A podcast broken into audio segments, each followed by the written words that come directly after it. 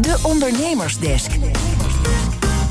Investeerders die bulken van het geld, maar bedrijven om over te nemen, die zijn schaars. Daarover schrijft het Financiële Dagblad vandaag. Dat zien ze ook bij het overnameplatform Brooks, waar ze een nieuw onderzoek hebben gedaan naar de rol van adviseurs bij overnames. Connor Klerks gaat daarover in gesprek met hoofdredacteur Peter Rikhoff. Hoe komt het dat er zo weinig bedrijven van de hand worden gedaan nu? Nou, wat vooral nu erg speelt is toch de onzekerheid in de markt. Uh, en met name denk ik rondom de prijsvorming. Kijk, uh, de, de, waarde van een bedrijf wordt heel erg bepaald door uh, wat er in de toekomst mee kan worden verdiend. En die toekomst is nogal onzeker op dit moment.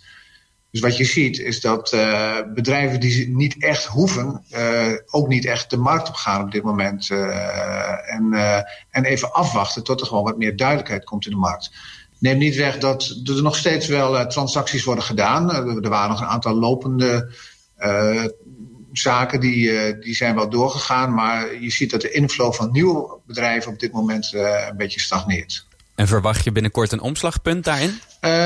ja, uiteindelijk. Want die markt moet uiteindelijk weer gaan, gaan draaien. Dat gaat ook wel gebeuren. Ehm, je ziet nu al dat, dat men een beetje aan het zoeken is van hoe, hoe kunnen we nou die onzekerheid oplossen.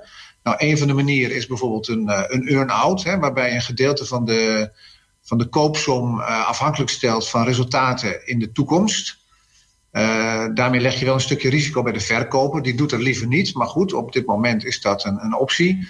Je ziet ook dat, dat er een soort middeling plaatsvindt van de, de EBITDA van dit jaar en de EBITDA van volgend jaar. Kijken hè, dat, daar, dat daar ook een andere prijs uit komt. Dus men is op dit moment heel creatief bezig om, om ook qua berekening tot wat andere oplossingen te komen.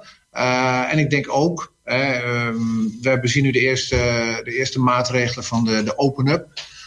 Um, en ik denk als we twee, drie maanden verder zijn en, en iedereen daar iets meer comfort over heeft. Want dat is heel belangrijk. Uh, het heeft ook te maken met, uh, met emoties, met verwachtingen. Dan, dan gaat het vanzelf wel gebeuren. Ja, en ondertussen zijn er veel bedrijven die, die binnenkort in geldnood komen. Dat hebben jullie berekend. Hè?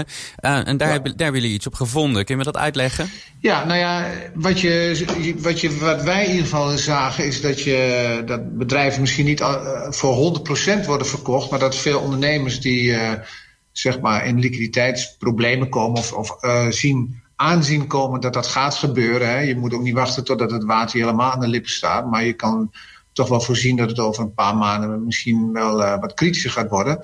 Uh, dan zie je nu dat ondernemers een deel van hun bedrijf te koop aanbieden. Hè. De, de, er zijn heel veel investeerders en uh, rijke particulieren, maar ook investeerdersfondsen die echt wel geïnteresseerd zijn om, om in te stappen voor een deel. Um, en nou ja, dat zie je dan nu ook gebeuren, dat bedrijven dus een, een, participatie aanbieden, een minderheidsbelang, waarmee uh, eigenlijk twee, twee hun eigen vermogen wordt versterkt, er is meer geld in kas. En als het goed is, hebben ze ook een partner aan boord waar ze ook in de toekomst gewoon mee verder kunnen. Dus op zich is het denk ik een hele goede oplossing om, om de huidige crisis een beetje het hoofd te bieden. En zelf hebben jullie ook nog een onderzoek gedaan onder kopers en verkopers naar de rol van adviseurs. Wat is daar uitgekomen? Uh, klopt, dat was uh, overigens pre-corona, hoewel ik niet de denk dat dat niet zo heel veel invloed heeft gehad. Uh, maar wij, wij, wij, zijn altijd heel erg bezig, ook met onze adviseurs-zoekmachine, om, om mensen keuze te bieden bij het kiezen van een adviseur. En ik denk dat we dat ook terug, terugzagen in het onderzoek. Over het algemeen zijn ondernemers wisselend tevreden over een adviseur. En dat komt omdat heel veel ondernemers toch heel erg op gevoel een overnameadviseur kiezen. Vaak is dat iemand uh, die ze via via dan uh, hebben leren kennen. En, en, en nou ja, voordat je het weet ga je met zo'n iemand in zee. En het is, een overnametraject is niet iets wat je zomaar afbreekt. Hè? Dus je bent er gauw een paar maanden verder. waarbij je dan beoordeelt of het wel of geen goede adviseur is. Maar ik denk dat het veel verstandiger is om om, om een aantal adviseurs te spreken en, en, en een wat betere selectie en keuze, om een betere selectie en keuze te kunnen maken. Uh, dus iets minder op gevoel en iets meer kijken naar uh, nou ja, ervaring, achtergrond, netwerk. En ook heel belangrijk, referenties navragen. Dat zou ik altijd doen. Dat zijn uiteindelijk toch de beste graadmeters om een idee te krijgen hoe zo'n adviseur zijn werk doet. Dus dat is de kant van de onderneming. Ik denk de kant van de adviseur.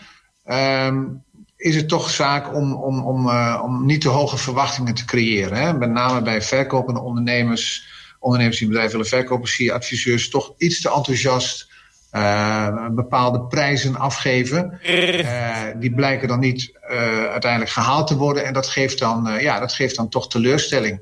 Connor Klerks in gesprek met Peter Rikhoff, hoofdredacteur van het overnameplatform Brooks.